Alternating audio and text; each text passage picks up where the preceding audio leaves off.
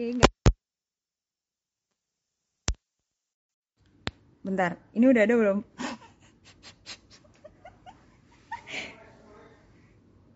udah ada kak? Udah ada belum? Udah aman ya? Coba deh. Udah ada? Halo, udah ada? Udah ada belum ya? Udah, alhamdulillah. Oke, makasih kakak-kakak. ya, oke. Aku ulangi ya. Ya, assalamualaikum warahmatullahi wabarakatuh.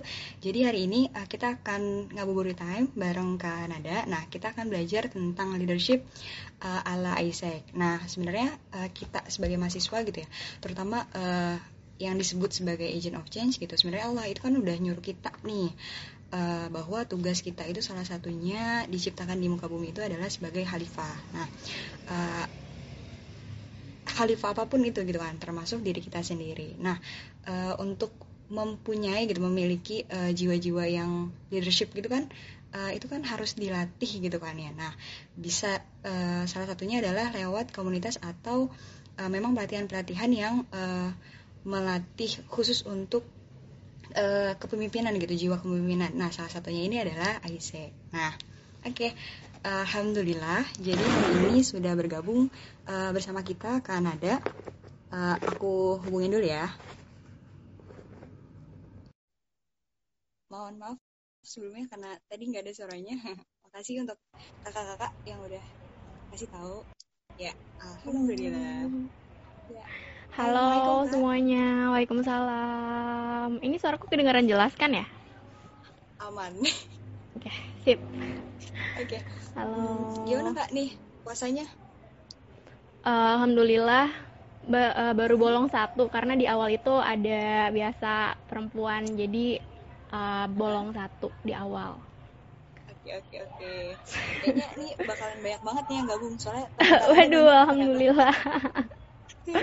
Waduh. Ya, ternyata the, apa uh, temen yang Kanada itu uh, adik kelasnya aku gitu. Oh iya siapa? Uh, Latifa. Uh, oh Latifa. Iya iya. Yes. Dia anak basket. Iya kan anak basket yes. pasti. Betul betul bener banget kita. Nah uh, kak sebelum itu gitu uh, gimana nih? Uh, lagi ada di rumah kan ya? Iya lagi di rumah kok. Oke okay, ya. Hmm, kakak ceritain dulu dong uh, kakak sibuk apa aja sih nih selama ramadan ini yang terutama Oke, jadi selama Ramadan atau mungkin tepatnya selama pandemik ya, selama jadi study from home, terus habis itu semuanya kuliah jadi online. Uh, kesibukan pastinya yang pertama prioritas tetap kuliah, apalagi kuliah online itu kayak kadang-kadang tuh jam kuliahnya tuh makin ngaco kan, kayak kadang-kadang terus kayak tugasnya juga, terus kayak kadang-kadang mungkin aku juga belum kebiasa untuk uh, kuliah di rumah gitu jadi kalau di rumah tuh maunya kan istirahat kan jadi kayak masih nyesuain banget untuk hal-hal kayak gitu terus kesibukan lain juga aku masih ada Isaac juga. Terus habis itu Isaac ini kan selama pandemi kan kita kan kayak uh, apa ya bikin strategi baru gimana nih untuk uh, tetap ngejalanin operation kita selama pandemik ini. Terus habis itu hal-hal apa aja yang harus kita uh, reschedule segala macam terus juga sama partner kan kayak aku kebetulan kan external relation jadi kayak aku responsible untuk maintaining uh, relation sama stakeholder terus sama partner sama terus habis itu partnership partnership segala macam jadi kayak benar-benar masih ngelakuin CRM selama pandemik ini tetap jalan CRM-nya gitu okay. sama kayak produktivitas produktivitas ya kayak ngelakuin hobi aja sih kayak terus ikut-ikut seminar-seminar online kayak gitu seru banget sih ya kak. Maksudnya ternyata uh, Isaac itu uh, salah satu hal yang ternyata nggak beku gitu walaupun uh, si corona membekukan gitu kan ya. Tapi semoga hmm. uh, hati-hati kita enggak ya. Nah amin. nah, teman-teman banyak yang belum tahu nih kak apa sih sebenarnya Isaac itu gitu. Uh, ini kita coba uh, telisik dari kakak dulu deh yang udah bergabung. Dari kapan ya kak? Sekalian cerita ya kak Oke, okay. halo semuanya. Makasih yang udah gabung sekitar ada 1400 nih. Aduh, enggak ada yang 14. Jadi aku itu member Isaac itu dari tahun 2018. Berarti dari tahun lalu. Gitu. Tepatnya itu berarti aku semester berapa ya? Semester 3. Mm, semester 3 berarti aku itu ikutan Isaac gitu. Nah, kenapa sih aku ikutan Isaac? Jadi pertama itu ceritanya itu waktu tahun 2017 aku itu ikut salah satu kegiatannya Isaac Indonesia dan itu tuh di Gelora Bung Karno. Itu acaranya tuh tentang Work for SDGs jadi kayak ada campaign sama orang-orang dari PBB terus habis sama ada uh, apa international volunteer juga yang ikut uh, campaignnya itu. Terus kayak aku wah seru banget. Ini apa? Ini platform apa? Gitu kan. Kayak aku kayak find out terus habis aku cari-cari tahu sebenarnya ini tuh apa sih? Ada nggak sih di UIN kayak gini? Karena waktu itu aku ketemu di sana tuh dari Pak uh, Prasetya Mulia terus dari Presiden University segala macem. Akhirnya aku cari-cari tahu oh ternyata di UIN itu Eh, nggak uh, ada Isaac Win itu nggak ada. Tapi aku tahu dari cuttingku adanya Isaac Isaac uh, so Tangerang Tangerang Selatan gitu kan. Kan bingung dong. Nah ini boleh nggak sih buat anak Win gitu kan? Akhirnya kayak uh, cari tahu cari tahu. Terus kebetulan waktu itu uh, oprek si Isaac ini oprek. Terus aku iseng aja aku apply. Aku apply uh, terus habis itu uh, aku apply. Jadi kayak uh, dalam menjadi member ISEC itu ada beberapa rangkaian. Yang pertama itu kan kalian itu atau kita itu harus ngisi buklet. Jadi buklet itu tuh salah satu cara biar orang tuh tahu ternyata per, uh, personality kita tuh kayak gimana goal kita tuh kayak gimana gimana cara kita ngadepin masalah segala macem. Nah setelah aku ngisi buklet aku juga ikut FGD nah FGD ini atau focus group discussion ini lebih kayak problem solving skills. Jadi kita tuh dibagi per grup terus kita tuh dikasih problem terus habis itu discuss gimana sih cara untuk uh, nyelesain masalah ini. Gitu. Itu tuh berupa mind map terus nanti kita presentasiin segala macam. Nah setelah dari FGD ini aku interview kan aku lolos FGD terus aku interview. Nah di interview ini tuh kayak bener-bener lebih one on one sama uh, VP VP-nya atau vice presidennya waktu itu. Jadi kayak aku ditanya terus juga ya pokoknya gitu ditanya-tanya segala macam terus akhir itu uh, alhamdulillah aku lolos buat jadi member di tahun 2018 dan role pertama aku itu sebagai institution and government relation staff gitu kan. Kayak wah ngapain nih? Gitu kan. Nah jadi kalau di ASEC itu setelah kita itu lolos kita itu nggak langsung jadi member. Kita itu bakal di probation dulu sebagai probation member. Jadi kayak dalam masa percobaan gitu lah ya. Uh, uh, gitu. Nah itu aku uh, di probation terus habis aku lolos probation akhirnya aku jadi full member aku jadi anggota. Terus habis itu role pertama aku institution and government. Nah jadi institution government ini uh, responsibility-nya itu adalah untuk maintaining hubungan atau relation sama uh, university stakeholders kayak ada rektorat, PPM segala macam, Dema, Hima, nah itu terus juga sama government di Tangerang Selatan gitu. Nah setelah itu sekitar bulan Februari atau April aku lupa aku itu uh, reallocated. Jadi aku tuh uh, pindah role dari si Indonesian Government ini. Aku jadi uh, pindah role ke uh, media program kampus spesialis gitu. Kan itu kan kayak mungkin ter, uh, lumayan kontradiktif ya. Institution and Government jadi media program kampus kan. Sedangkan waktu itu benar-benar challenging banget. Dan aku tuh nggak punya skill designing sama sekali. Dan aku tuh juga nggak interest sama digital design. Dan aku tuh sebagai media program kampus spesialis di situ tapi setelah aku ngobrol-ngobrol ternyata responsibility dari si institution and government eh si media program kampus ini tuh lebih kayak ke uh, tetap maintaining stakeholders dan nggak terlalu banyak megang sosial media gitu. Akhirnya tapi uh, karena itu merupakan salah satu uh, job description aku atau KPI aku juga aku juga mulai belajar desain. Aku pertama kali belajar desain tuh aku nggak desain booklet. Dan itu tuh uh, eh bukan newsletter. Aku nggak desain newsletter. Jadi kayak gitu kan. Pertamanya bener-bener struggling banget karena gimana ya kalau menurut aku desain is a feeling gitu kan. Jadi kayak ketika kita yeah. ngedesain kita tuh paling enggak punya desain feeling gitu buat uh, apa namanya membuat suatu karya kan. Nah di situ aku kayak mulai coba aku nyoba aku nyoba akhirnya aku bisa gitu kan. Dan uh, alhamdulillah banget lingkungan di ISEC juga sangat-sangat positif. Jadi kayak apa pun yang kita kerjain itu pasti selalu ada apresiasinya gitu. Jadi itu kayak yang ngebikin kita tuh kayak selalu mau uh, do more going extra mile terus habis itu uh, apa namanya senang gitu kan. Jadi kayak kerja keras kita tuh selalu di uh, apa namanya yeah, iya. diapresiasi sama orang lain. Tuh jadi ya gitu. Setelah itu satu term kan kan kalau di ASEC itu kan satu term itu kan selama satu tahun.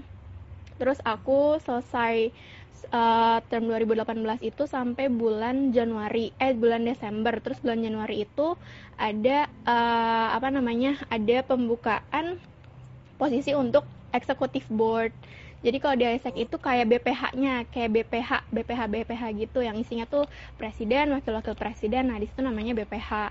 Nah, di situ salah uh, eh, VP aku itu nge-encourage aku buat uh, going extra miles buat uh, aku yakin banget Nat kamu bisa gitu kan segala macam. Pokoknya di encourage segala macam. Habis itu itu dengan keadaan aku nggak terlalu confidence ya karena aku ngerasa aku masih banyak banget gitu uh, apa namanya kurangnya segala macam tapi karena benar-benar di empower empower terus uh, coba coba akhirnya aku nyoba buat uh, apply si uh, apa namanya vice president ini. Aku apply sebagai vice president external relation terus abis itu uh, dan menjadi VP ini tuh juga nggak langsung asal uh, apa namanya voting segala macam kita tuh kayak ada beberapa tahapannya. Kita juga ngerjain buklet terus kita juga uh, ada apa namanya interview juga sama semua executive board tahun lalu gitu.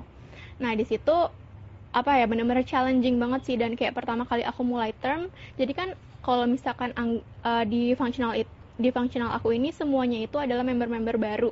Jadi nggak ada uh, anak-anak return dari tahun lalu. Jadi kayak bener-bener uh, aku juga ngerah, uh, apa ya mencoba untuk adapting sama mereka terus juga lumayan uh, scare buat mulai ini karena kayak uh, mereka bisa nggak ya kayak menyesuaikan sama working stylenya Isaac kan? Kayak aku takut apakah nanti mereka tiba-tiba pressure di awal terus habis itu demotivation segala macam itu kayak bener-bener kayak wah gimana nih untuk maintainingnya?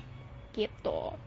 Jadi setelah aku uh, lolos elect jadi uh, VP jadi sampai sekarang aku, posisi aku di Isaac adalah Vice President Relation halo semuanya. Gitu. Ya pantas aja ya. Jadi kakak uh, di di apa ya? Di di rekomendasiin untuk uh, apa? Ngobrol bareng kakak gitu. Nah wah uh, alhamdulillah. Eh ya uh, berarti secara nggak langsung uh, jiwa-jiwa leadershipnya kakak itu uh, sudah apa ya sudah mulai uh, digojlok lah ya ketika uh, tahapan itu gitu apalagi kan tadi kakak ceritanya uh, ngejelasin kalau misalkan kakak itu berhadapan langsung sama eksekutif eksekutif yang hmm. ya ya no wonder itu kan pasti udah yang kece-kece berat gitu kan yang yang hmm. kayak dia juga pasti seringnya ngadepin orang-orang yang uh, kelas juga istilahnya kayak gitu gitu kan ya nah lanjut lagi nih kak uh, bedanya apa sih sebenarnya Isaac sama uh, pelatihan-pelatihan atau uh, apa ya training-training dari leadership yang lainnya gitu. Kalau misalkan kita uh, lihat kan ada juga nih misalkan yang terkenal itu di anak-anak uni itu uh, Forum Indonesia Muda gitu kan, hmm. uh, yang sejenis kayak gitu gitu. Nah itu tuh Isaac tuh lebih fokusnya ke apa, tujuannya tuh apa, dan perbedaannya itu apa sih kak? Oke. Okay. Oke, okay, thank you. Jadi kalau menurut aku benar sih kayak kata kakak, setiap platform uh, leadership organization itu pasti punya ciri khasnya sendiri. Kayak jangankan leadership organization kan setiap kampus pun punya ciri khasnya sendiri kan. Kayak mau mencetak sarjana yang kayak gimana nih? Kayak misalkan kita dari UIN kan, pasti kan kita kan punya nilai-nilai keislaman, landasan nilai-nilai keislaman dalam uh, mengambil pendapat gitu kan. Nah di ISEC juga kan sebagai salah satu organization platform untuk membangun uh, leadership uh, uh, di pemuda gitu kan. Nah, jadi di ISEC sendiri buat leader leaders leaders atau ISECer yang dicetak dari ISEC itu kita tuh punya yang namanya leadership uh, development quality. Jadi di ISEC itu standar-standar leader yang diharapkan setelah mendapatkan ISEC experience ini adalah yang pertama yaitu seorang yang solution oriented, terus world citizen, self aware, kayak gitu segala macam. Nah, mungkin ini sebuah hal yang uh, basic ya dan dasar, tapi kalau di ISEC dan kalau di ISEC uh, apa ya development kita tuh benar-benar di track. Benar-benar di track kan. Jadi karena ISEC itu kan fokusnya itu uh, youth development platform kan. Sebagai uh, pengembangan potensi pemuda dalam kepemimpinan. Nah kita tuh juga punya tracker dan di ISEC itu kita juga punya talent management. Yang di mana dia tuh responsible untuk uh, maintaining uh, the growth of someone in ISEC gitu jadi kayak ada beberapa skill yang memang uh, diharapkan untuk ditumbuhkan pada seorang ISECer ini. Terus untuk fokusnya sendiri, ISEC itu uh, perbedaannya adalah kita itu uh, fokus menjalankan uh, SDGs atau 17 uh, 17 tujuan pembangunan berkelanjutan dunia 2030 gitu. Kalau misalkan teman-teman dan kakak pernah dengar pasti pernah dengar kan. Nah itu ISEC itu uh, apa ya kita itu uh, menjalankan misi-misi itu atau uh, bekerja untuk uh, apa namanya untuk uh, apa ya berkontribusi pada permasalahan-permasalahan itu. Misalkan tentang quality education terus habis itu decent work economic growth terus habis itu live online segala macam gitu. Kayak melalui campaign-campaign seminar kegiatan-kegiatan terus juga pada diri kita sendiri. Kayak misalkan uh, sebagai world world citizen gitu kan. Kita kan world citizen kan sebagai uh, penduduk dunia gitu kan. Kayak di Isaac itu bener-bener nggak jarang banget kalau misalkan kita jajan kita pakai sedotan plastik tuh semua orang tuh pasti bakal aware.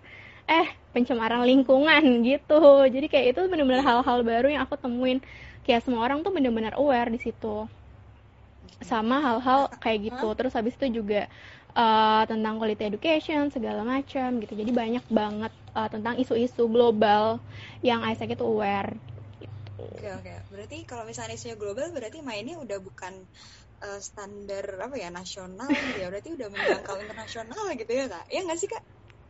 Uh, sebenarnya iya sih, tapi tanpa meninggalkan nilai-nilai nasional itu, kita tuh uh, menjalankan ke internasional itu. Kayak kita itu kan di ISEC itu kan ada dua, ada beberapa cara kan buat nge-develop yeah. leadership in youth. Selain menjadi anggota adalah dengan melalui kegiatan global volunteer. Nah, global volunteer ini tuh ada dua, ada yang dari Indonesia keluar, ada yang dari Indonesia, ada yang dari luar ke Indonesia. Nah, gitu. Jadi kayak uh, kita itu kan um, apa yang apa ya namanya? Pemuda Indonesia itu berkontribusi di luar terus dia balik lagi ke dalam dan dia tuh berkontribusi lagi buat Indonesia. Jadi kayak gitu. Jadi kayak enggak berkontribusi di luar di luar aja kan tanpa mening uh, dengan meninggalkan apa namanya negaranya sendiri kayak gitu. Berarti uh, bisa dibilang kayak pertukaran relawan kali ya? Tapi maksudnya ini uh -huh. uh, ya nggak? Ya kan ya uh, tapi ini lebih yang ke global dan uh, internasional gitu ditambah juga isu-isu yeah. kan dan pasti proyek-proyek yang dikerjain juga bukan hal yang kecil gitu kan ya iya yeah.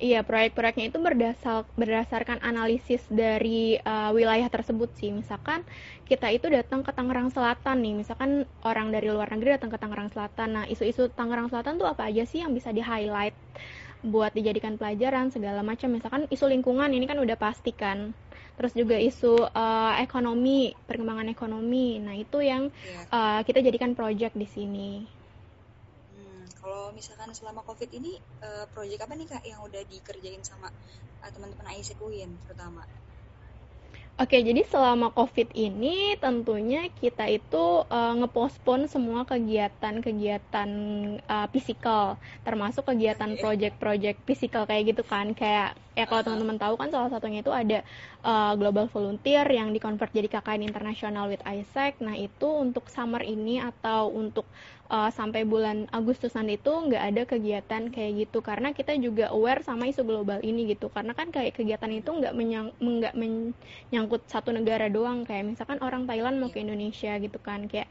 uh, dari Thailand juga mempertimbangkan gimana nih kondisi di sana. Kalau misalkan dia ngirim orang ke Indonesia kayak gimana kan. Kayak ini kayak fun fact-nya kayak ketika kasus Indonesia itu masih rendah dan Thailand itu tinggi kayak orang Thailand tuh uh, kayak kita tuh yang takut kedatangan mereka gitu kan. Tapi kayak setelah iya, kasus kita yang lebih tinggi kayak mereka yang lebih aware kayak gitu. Jadi kayak ini tuh kayak lumayan kompleks. Karena hubungan itu kayak udah antar negara kebudayaan segala macem gitu. Tapi uh, selain kegiatan fisikal kita itu juga ada kegiatan virtual. Nah untuk kegiatan virtualnya ini kayak sebenarnya tuh kayak kegiatan fisikal yang kita alihkan karena pandemi ini jadi kita itu uh, tanggal 21 nanti bakal ngadain virtual talk namanya Impact Circle. Teman-teman jangan lupa pada daftar ya. Nah, jadi si Impact Circle ini tuh kayak sebuah seminar online uh, yang ngebahas poin-poin dari SDGs. Nah, untuk SDGs yang kita angkat itu adalah SDGs tentang quality education sama decent work and economic growth. Nah, di situ nanti pembicaranya itu akan ada dua speakers yang bagus banget, teman-teman. Jangan lupa datang. Nah, uh, salah satu gambaran dari Impact Circle ini adalah kita tuh uh, mau apa ya? menumbuhkan awareness sama teman-teman atau orang-orang di luar Isaac mengenai SDGs ini gitu dan kayak gimana sih untuk uh, berkontribusi di dalamnya kayak gitu. Oke oke, ini kak uh, tadi ya sebenarnya hmm. uh, kemarin itu kan tadi kan barusan kakak bilang uh, ada SDGs uh, tree yang tentang mental health gitu kan ya. Nah itu hmm. kira-kira ada ngebahas tentang uh, ini enggak Women World No Tobacco Days ada nggak? Kenapa? Woman apa? Word word word uh, word no tobacco. Uh, hari tanpa tembakau. Nah, itu ada Oh, hari uh, tanpa tembakau. Iya. Hmm. Itu ada uh, buat ada, hari tam Oke, okay, ya, buat hari tanpa iya ya. Buat hari tanpa tembakau uh, sebenarnya kayak selama ini kita tuh buat apa ya? Buat si masalah lingkungannya itu kayak terfokusnya itu kayak lebih ke masalah sampah terus pendaur pendaur ulangannya itu kayak gimana gitu cuman kayak buat si yang tobekonya ini uh, pernah kita campaignin juga tapi nggak terlalu fokus di situ sih kak tapi itu ide bagus sih nanti bisa aku ajuin siap siap siap oke okay. nah Hmm, oke okay, kak. Uh, berarti tadi kan kakak ngejelasin ya tentang uh, dua uh, kalau misalkan di Isaac itu jadi ada yang uh, dari luar ke dalam dan ada yang dari dalam keluar. Nah terus uh, aku juga sempat dengar gitu. Jadi uh, apa ya ada relawan-relawan kita nih misalkan uh, dari hmm. anggotanya Isaac itu sendiri gitu atau uh, siapa pun itu gitu itu menerima relawan-relawan dari luar gitu. Nah itu gimana tuh kak? Maksudnya kita uh, menyediakan uh, untuk kehidupannya dia atau bagaimana gitu kan? oh Oke, okay. iya benar ada yang kayak gitu. Nah itu namanya uh, host family. Jadi emang ada beberapa hmm. cara buat kita itu ikut dapetin Isaac Experience selain menjadi anggota, selain menjadi global volunteer, kita juga bisa jadi local volunteer atau bisa juga jadi organizing committee, terus juga bisa jadi host family. Nah, jadi si host family ini adalah sebu uh, sebuah keluarga uh, yang akan menjadi keluarga si bule itu sementara ketika dia itu menjalankan proyek di Indonesia. Nah, untuk apanya aja apa-apanya aja yang ditanggung itu uh, biasanya itu tentunya makan, terus habis itu ruangan untuk tidur kayak gitu. Terus juga uh, banyak banget sih pengalaman tentang host family dan itu selalu dapat apa ya? Uh, kabar yang positif gitu. Karena kayak orang di rumah itu tuh bisa lebih ngasah bahasa Inggrisnya terus habis itu bisa ngobrol-ngobrol tentang kebudayaannya. Kayak misalkan kebudayaan di negara uh, mereka tuh apa terus di Indonesia tuh apa kayak gitu. Oke oke.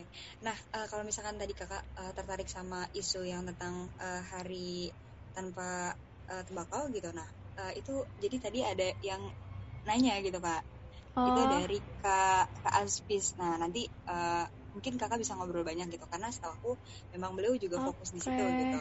Oh mental nah, health. Oke. Okay. yeah, oke okay, thank you kak Asfis. Oke okay, nah hmm, terus kak tadi kan kakak juga udah sempet uh, ngasih tahu nih ya tentang uh, proses seleksi dan syaratnya gitu. Uh, apa sih yang benar-benar jadi poin penting gitu? Kan tadi kakak uh, udah ngasih tahu nih uh, segala prosesnya gitu ya secara simpel. Nah Uh, terus apa yang uh, sampai titik ini gitu kakak bisa sampai di sini kira-kira apa sih yang kemarin uh, bisa dijadikan tips gitu sama teman-teman uh, winners? Oke, okay, jadi uh, sebenarnya gampang aja sih kayak kalau aku mau ngasih tips yang hype-hype sebenarnya itu tuh kayak cuman motivasi aja mungkin buat diri aku. Kalau menurut aku kayak uh, orang itu nggak mungkin sampai puncak kalau misalkan dia itu nggak mau naikin tangga gitu, asik.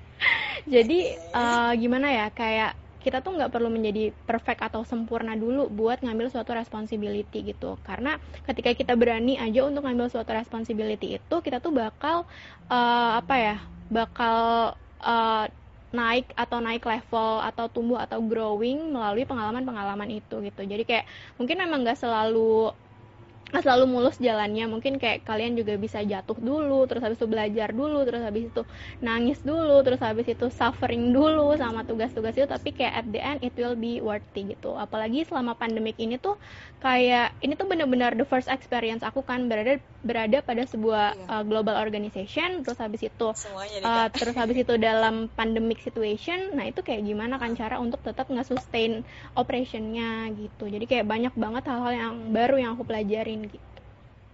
Iya. iya. Uh, kalau misalkan uh, dari Isaac sendiri itu tadi kak kan tadi aku udah sebenarnya nih tentang uh, apa yang udah dilakuin selama pandemik ini gitu. Tapi kan tadi kan uh, bahas tentang uh, visual ya. Tapi kan uh, untuk ke masyarakat masyarakat yang apa ya uh, belum terdidik gitu dan segala macam pasti buat yang masalah-masalah kayak gitu dia juga nggak tahu nggak ngerti dan yang lainnya gitu nah uh, hal apa nih yang dilakuin sama teman-teman Isaac uh, Win gitu untuk menjalankan program atau memang di skip dulu atau gimana? Uh, gimana kak? Tadi nggak kedengeran?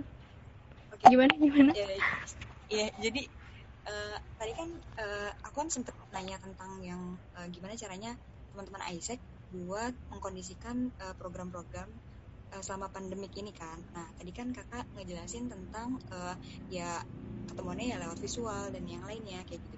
Nah tapi kan uh, program dari uh, teman-teman ISIS sendiri kan pasti oh. lebih banyak menjangkau lapisan masyarakat luas gitu kan ya maksudnya dalam artian ya uh, penduduk-penduduk kecil gitu yang yang mungkin uh, dia memang nggak ngerti itu sama internet atau apa segala macam ya walaupun uh, jarang banget sih orang-orang yang nggak ngerti internet untuk saat ini gitu. hmm. gitu tapi kan pasti ada gitu kan ya dan pasti program itu juga uh, ya mau nggak mau entah di skip atau memang dijalankan uh, secara uh, sebisa mungkin gitu atau bagaimana Oke, jadi buat yang uh, buat orang-orang yang mungkin nggak ngeri sama internet gitu, kita ada program itu baru aja sih kemarin realize sama Isaac Indonesia yaitu adalah Give for Good gitu. Jadi kita itu melakukan fundraising se Indonesia itu dihimpun sama Isaac Indonesia, terus Isaac in universitas-universitas itu sebagai uh, apa ya kaki tangannya juga uh, ngebantu untuk fundraising itu.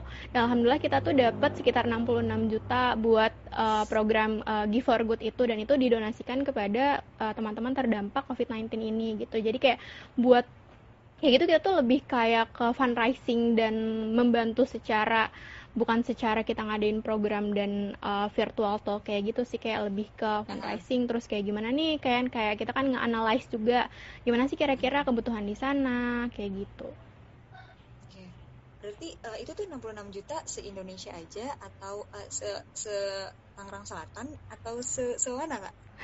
se, se seluruhnya jadi kan itu kan fundraising dihimpun oh, sama Isaac Indonesia. Jadi kayak banyak ada oh, Isaac okay. UIN, Isaac UI, Trisakti, IPB terus habis itu segala macam. Nah kita tuh kayak ngebantuin juga dalam uh, nge-sharing postingan itu terus kayak nge-reach orang buat uh, ikut di campaign ini kayak gitu Hmm, oke. Okay. Berarti tadi uh, kakak nyebutin beberapa uh, Isaac dari universitas lain gitu ya.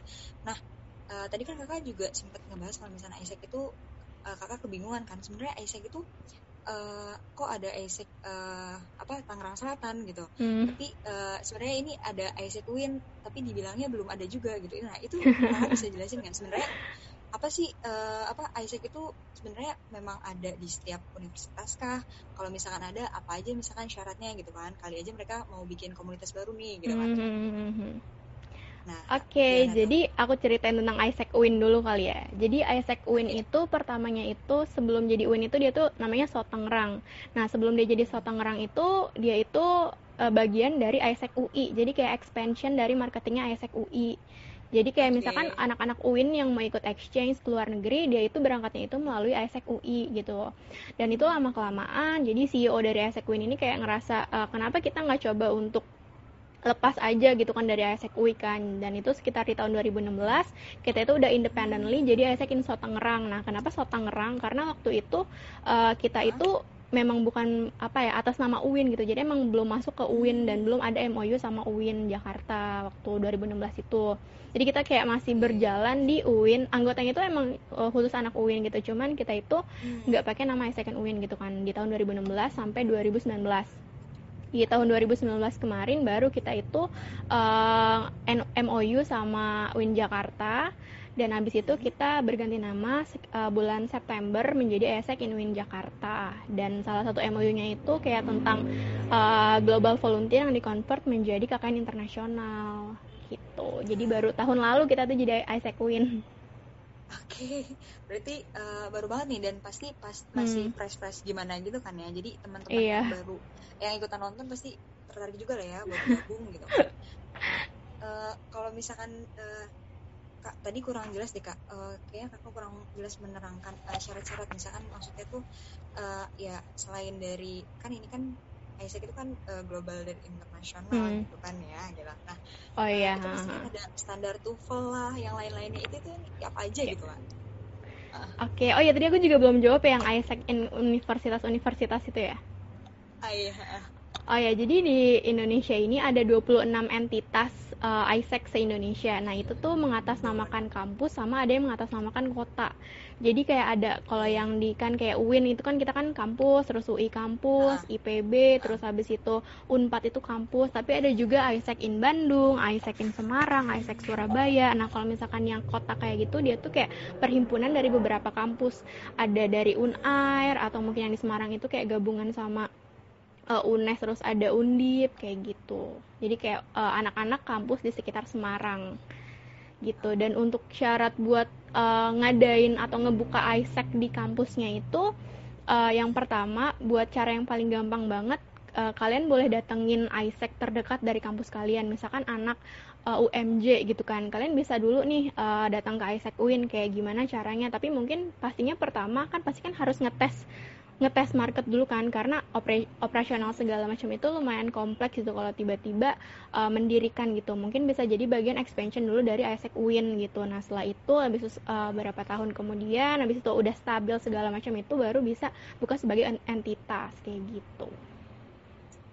Berarti emang uh, complicated banget ya kak ya? Uh, lumayan gitu karena uh, sustain sih kak. Jadi kayak biar sustain segala macam. Iya iya iya Oh iya kak, uh, eh, dengar-dengar kakak kan jadi duta saintek nih. Ya? iya. Gimana tuh kak? Ceritain dong kak. Oke, aduh apa ya? Ya jadi ya. Oke, jadi uh, buat teman-teman UIN yang belum tahu, jadi di FST itu ada uh, namanya Duta Saintek. Jadi Duta Saintek ini salah satu programnya dari dekan namanya Bapak Agus Salim. Beliau itu udah demisioner dari tahun berapa ya? Tahun 2019 kayaknya kan udah mulai pergantian dekan. Jadi sebelum dekan yang baru ini Pak uh, kan Pak Agus dia tuh punya program namanya Duta Saintek. Jadi itu sebagai uh, fakulti ambasador dari FST itu. Nah, itu tuh kayak gimana aja sih seleksinya? Kayak yang pertama pasti public speaking skills, terus English skills segala macam terus habis itu juga ada uh, penampilan-penampilan apa ya kesenian. Nah itu tuh aku paling survive banget sih di penampilan kesenian. Karena jujur aku tuh bukan orang-orang yang artsy atau punya seni segala macam gitu. Salah, salah satu-satunya tarian yang aku masih ingat adalah tari saman. Jadi waktu seleksi tuh ya udah aku nari tari saman gitu kan. Terus kayak juga bener-bener nggak berharap banyak. Ya udah nggak berharap banyak karena waktu itu juga mikirnya cuman uh, mewakili jurusan aja karena banyak banget teman-teman aku yang encourage untuk daftar daftar gitu kan. Ya udah akhirnya aku daftar. Yeah. terus habis itu ikut seleksinya segala macam. Akhirnya tuh uh, kan menang jadi duta putri saintek. Nah terus setelah aku lolos itu tuh uh, responsibility itu sebagai duta itu sebagai the face of faculty sih tentunya. Jadi kayak ketika ada uh, tamu dari luar negeri itu kan datang kayak uh, terus kita yang Akhirnya kita yang ngejamu, terus habis itu kita yang ngobrol segala macam, terus misalkan kayak ngenalin uh, si FST UIN nih sama uh, profesor atau siapa pun yang datang ke fakultas gitu. Terus juga sering jadi MC, jadi moderator di fakultas gitu. Aduh. Berarti kak, uh, kakak punya hmm? uh, ya berarti kakak punya English yang oh keren banget dong ya berapa sih kak tuvalnya kak ya buat aduh berapa lama gitu jujur sih aku, aku tuh jurusan, eh, ah kakak jurusan apa? Aku, aku jurusan bahasa Indonesia jadi kayak ah ya udah oh. gitu bahasa Inggris mah ya gitu lah ya. Gitu. oke oke. Sebenarnya kalau dibilang jago aku ngerasa biasa aja sih karena uh, apa ya kayak aku juga jarang kayak aku tuh kayak kadang-kadang tuh kayak ikut kan kayak tes IELTS yang gratis yang lagi ada workshop segala macem gitu kan. Dan aku juga nggak pernah maintaining skor aku gitu jadi kayak ya udah. Dan sekarang tuh aku pakai bahasa Inggris tuh emang cuman buat kayak business needs terus organization needs kayak ngobrol segala macem gitu kan.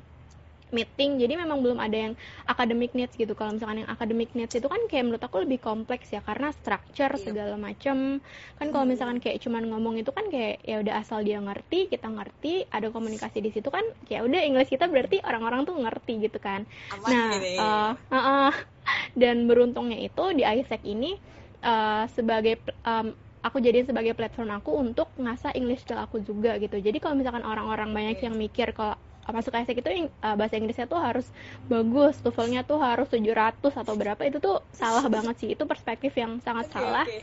Iya benar karena uh, ISEC itu tuh nggak pernah nuntut kita buat punya TOEFL sekian, IELTS sekian dan memang nggak ada standar kayak gitu di uh, persyaratan menjadi anggotanya. Cuman mungkin dalam operasionalnya itu uh, kita itu memang menggunakan bahasa Inggris. Dari interview kita pakai bahasa Inggris, buklet kita pakai bahasa Inggris, terus habis itu FGD pakai bahasa Inggris, terus memang working tools kita itu memang pakai bahasa Inggris gitu. Tapi bukan berarti kita tuh harus punya TOEFL atau IELTS yang tinggi gitu.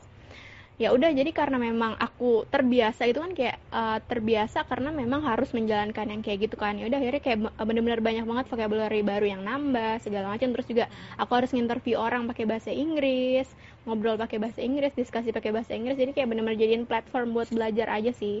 Jadi kalau misalkan kalian tertarik buat uh, masuk ISEC uh, atau mungkin daftar jadi volunteer ISEC terus habis itu jadi organizing committee ISEC itu jangan pernah takut buat uh, nggak uh, daftar karena uh, TOEFL atau bahasa Inggris karena ISEC itu nggak pernah mensyaratkan nilai TOEFL atau IELTS uh, bagaimanapun yang penting kalian itu adalah orang yang mau belajar habis itu orang yang mau berkembang kayak gitu oh ya kebetulan ISEC itu lagi buka kesempatan buat teman-teman yang mau jadi organizing committee presiden di project winternya ISEC Nah, teman-teman bisa uh, DM aku aja nanti abis ini, oke? Okay? Oke. Okay. program winternya ke mana, Kak? Nah, program winternya itu ini sih sama kayak summer, cuman kalau winternya itu berarti diadainnya itu uh, bulan sekitar realizationnya itu sekitar bulan Januari 2021. Jadi tetap sama ada yang ke, ada dalam keluar, luar ke dalam kayak gitu. Hmm. Nanti kita tuh dari Isaac Win bakal ngadain project yang dihandle sama anak-anak Tangerang Selatan atau anak-anak Win buat bule-bule yang datang uh, dari luar dari luar negeri ke Indonesia gitu. Oke, mantep banget dong. Itu pasti seru banget ya. Baik ketemu bule-bule. Uh, iya benar. Nih kak, uh, di ICU hmm? berarti sehari-hari ini uh, kakak ngomongnya English ya? Iya nggak sih? enggak, kayak sehari-hari oh, tuh enggak enggak kayak sehari-hari tuh kayak enggak ngomong masih kayak enggak fully kita tuh ngomong bahasa Inggris gitu loh. Kayak kadang-kadang okay. malah lebih banyak itu kita tuh ngomong bahasa Indonesia kecuali kalau emang kita tuh lagi kerja. Misalkan kita lagi harus interview orang kita interview pakai bahasa Inggris gitu. Terus kita lagi ngomongin kerjaan atau mungkin tools tools kita kan karena bahasa Inggris gitu kan. Jadi kayak lebih mixing aja sih. Kalau misalkan kayak bercanda kita nggak pakai bahasa Inggris tuh kita pakai bahasa Indonesia kalau bercanda aku kira bahasa Indonesia. ya pasti ngobrol bercanda-bercanda gitu juga pakai bahasa Inggris kan aduh PR banget dong. Iya kan kayak mikir ya thinking gitu. Iya. kita pakai bahasa Indonesia kok ya. Kayak kita kalau ngobrol teleponan juga pakai bahasa Indonesia.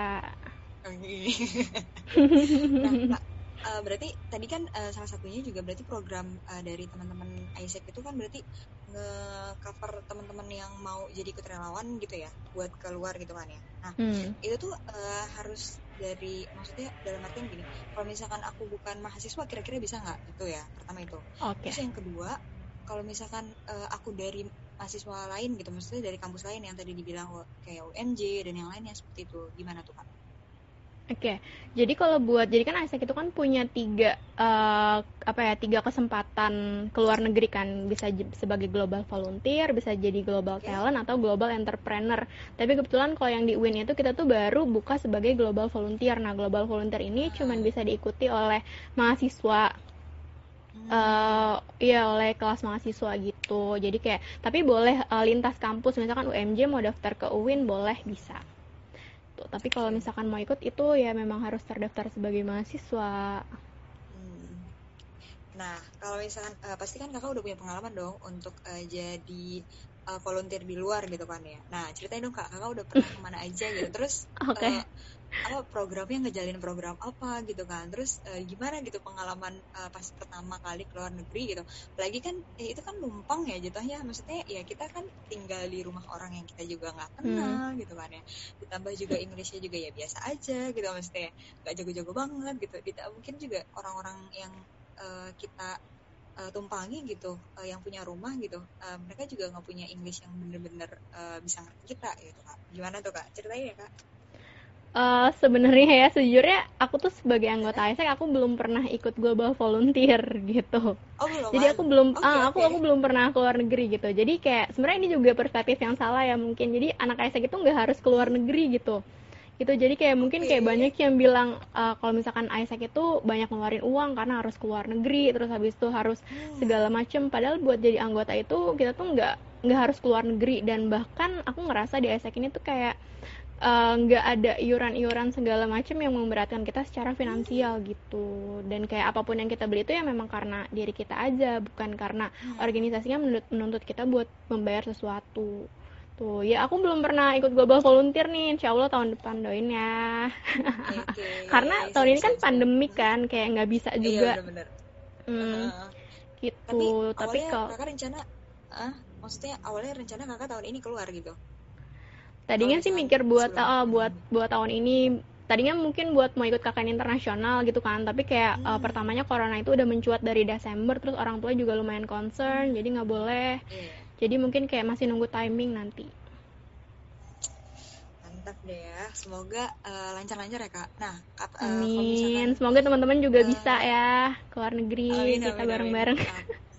Amin, amin. amin. nah uh, berarti kan harus ada yang dipersiapin nih kayak dari sekarang ya minimal kalau misalkan emang tahun ini nggak bisa terrealisasi gitu kan uh, semoga bisa dipastikan kalau misalkan si corona udah selesai gitu kita beneran bisa gitu nah untuk mempersiapkan itu apa aja nih kak Oke, buat mempersiapkan ikut global volunteer yang pertama uh, kan kayak ada secara finansial terus habis secara secara personal juga kan kayak personal skill kayak gitu. Terus kalau menurut aku yang pertama uh, mungkin secara finansial nanti belakangan ya. Yang pertama uh, kayak misalkan kita itu mau ke negara mana kayak coba dulu kita tuh mulai uh, pelajari nih misalkan oh negara sana tuh kayak gimana sih culture-nya? Jadi kayak kita tuh nggak mas nggak uh, main asal lihat oh negara ini dingin gitu kan. Kita mau ke tempat yang dingin. Ternyata setelah kita sampai ke negara itu kita kultur shock dan nggak bisa uh, menyesuaikan gitu. Atau mungkin bisa cari online platform kayak buat cari tahu uh, find out lebih sebenarnya negara ini tuh kayak gimana sih terus kayak uh, kayak kulturnya tuh kayak gimana sih? Kayak gitu. Atau mungkin bisa juga nih mulai tanya-tanya anak Isaac. Kayak misalkan kalian udah punya negara tujuan. Misalkan kalian itu mau ke uh, Thailand gitu kan. Kayak mulai aja kontak anak kontak anak Isaac gitu. Karena memang ada orang yang bertanggung jawab uh, buat interview terus Masih buat ngenalin ya? orang uh -uh, buat kayak gitu buat nge-induction hmm. orang itu tentang negara tersebut nah nanti kayak bakal dijelasin misalkan Thailand oh Thailand itu negara kayak gini nanti makan buat makanannya kayak gini dan nanti kan pasti kan kita kan di rural area kan nanti bakal kayak gini situasinya kayak gini kayak gitu kayak selain itu juga pastinya English skill ya karena kita nggak mungkin pakai bahasa Indonesia atau apa kan masih kan pakai bahasa Inggris gitu kan kayak minimal untuk conversation uh, bisa dipahami oleh lawan bicara terus kita bisa uh, mengerti uh, perkataan lawan bicara kayak gitu. Terus abis itu juga uh, fin secara finansial tentunya bisa mulai-mulai nabung. Berapa kak kira-kira kak? Angkanya uh, gitu oke okay, sekitar tiga juta 3 juta. Oke, 3 juta. Sekitar uh, sekitar 3 juta oh, itu okay. udah termasuk biaya asuransi, terus habis itu juga uh, jadi kayak untuk beberapa project itu ada udah ada yang uh, menyediakan kita tuh makan, terus juga ada tempat tinggal gitu. Nanti kayak di projectnya itu teman-teman bisa lihat kalau misalnya teman-teman udah sign up di isaac.org itu kayak ada pilihan projectnya itu apa negara mana dan apa sih yang di fund sama negara itu atau uh, project itu selama kita itu ngelakuin kegiatan di sana gitu. Dan beberapa juga ada yang menyediakan udah sama laptop atau lain-lain kayak gitu. Jadi uh, tergantung pro, uh, apa namanya uh, project dan negara tujuan yang kita pilih. Karena banyak banget pilihannya. Kalau misalkan uh, range antara 3 juta ini itu berarti uh, ke hampir ke semua negara gitu? Atau memang uh, ke ke satu atau dua negara aja nih? Hmm, hampir ke semua negara kalau uh, kalau buat okay. hampir ke semua negara, yang membedakan itu paling cuma flightnya ya, ongkos pesawatnya, kayak gitu sama yeah. kayak biaya hidup uh, jajan-jajan pribadi. Udah karena kan mata uang kan kita kan nge-convert mata yeah, uang. Bener. Mungkin di situ sih yang perbedaannya ya. Apalagi kalau misalkan dolar atau uh, rupiahnya lagi naik turun gitu kan ya pasti ngaruh uh, banget. Ya, uh, itu ngaruh banget. Nah kak ada pertanyaan nih kak dari kak boleh, Robi boleh. Sandro. Uh, kan ada tantangan terberat uh, di selama Isaac tuh apa ya? Oke, okay, tantangan terberat. Gitu tantangan terberat terberat selama Isaac ini uh, sebenarnya sih selama pandemi ini ya tentunya karena selama pandemi ini kan kita tuh bener-bener uh, apa ya bikin strategi baru terus habis itu juga di Isaac kita punya krisis management plan jadi gimana selama krisis ini kita tuh tetap uh, bisa sustain gitu. Karena dalam krisis ini yang paling apa ya kan kita kan nggak bisa ngelakuin operation kayak biasa. Jadi kita tuh cuma bisa maintaining. Jadi setelah uh, si krisis ini selesai kita tuh uh, apa ya nggak lama untuk uh, recovery-nya gitu. Jadi kita tuh nge-prepare untuk itu. Nah di situ kar uh, karena kalau aku sendiri kan aku di external relation kayak aku tuh nge-maintain partner terus habis itu ngadain uh, brand activation kayak uh, acara-acara seminar kayak gitu kan. Terus habis itu juga aku uh, media partnership community segala macam itu kan di uh, apa namanya di functional aku. Nah selama pandemi ini sulitnya itu adalah uh, yang pertama tentang partnership gitu. Karena di masa pandemi ini tuh kayak untuk nge-rising partner itu uh, cukup susah. Apalagi kalau misalkan kita mau ngajuin ke government atau uh, government atau uh, apa namanya company itu lumayan ya, sangat susah uh. banget. Uh, uh, benar. Kayak mereka tuh pasti berpikir dua kali untuk uh, apa namanya nge-accept permohonan kerja sama kita kayak gitu. Terus juga uh, dalam apa namanya dalam uh, apa namanya CRM kan kayak CRM kan kita kan biasanya tuh mungkin kita tuh ada uh, apa namanya visit kan partner visit uh, partner visit kayak ngobrol uh, gimana sih selama tiga uh, bulan ini misalkan kerja sama kita apakah ini berjalan dengan baik segala macam. Jadi kayak sekarang tuh kita ngelakuin secara online dan nggak semua partner itu uh, apa ya bisa dan mau untuk uh, nge-sparing waktunya untuk uh, apa online engagement kayak gitu. Terus juga satu lagi tuh tentang member sih, karena aku kan sebagai VP kan aku bertanggung jawab sama member-member aku.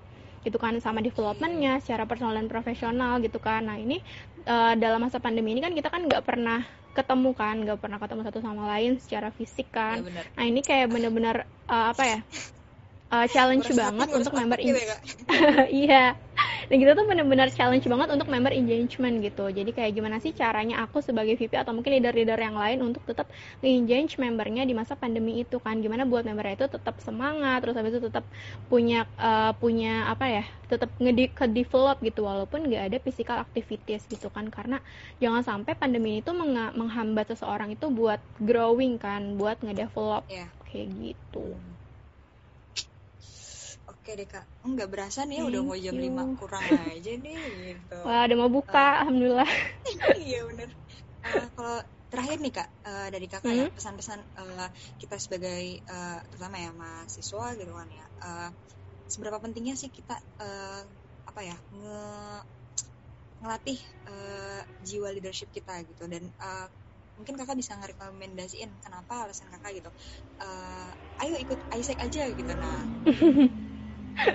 Oke, okay, jadi seberapa penting sih kita tuh punya uh, leadership skills? Kalau menurut aku, uh, ini penting banget kan buat setiap orang itu punya leadership skill karena setiap orang itu adalah pemimpin bagi dirinya sendiri, ya kan? Kayak terus juga dalam situasi yang kayak gini dan uh, apa ya, leadership itu tuh benar-benar bakalan kepake banget di mana pun dan kapan pun entah uh, kita itu cuman apa ya cuman kerja kelompok atau mungkin kita bakal berada di sebuah perusahaan yang besar leadership itu akan selalu ngebawa kita itu uh, dilihat gitu sama orang lain. Terus bisa melakukan sesuatu itu dengan baik. Apalagi kalau misalnya kita tuh harus berhadapan dengan orang lain. Kita tuh harus uh, apa ya um, apa yang ngegatter orang lain.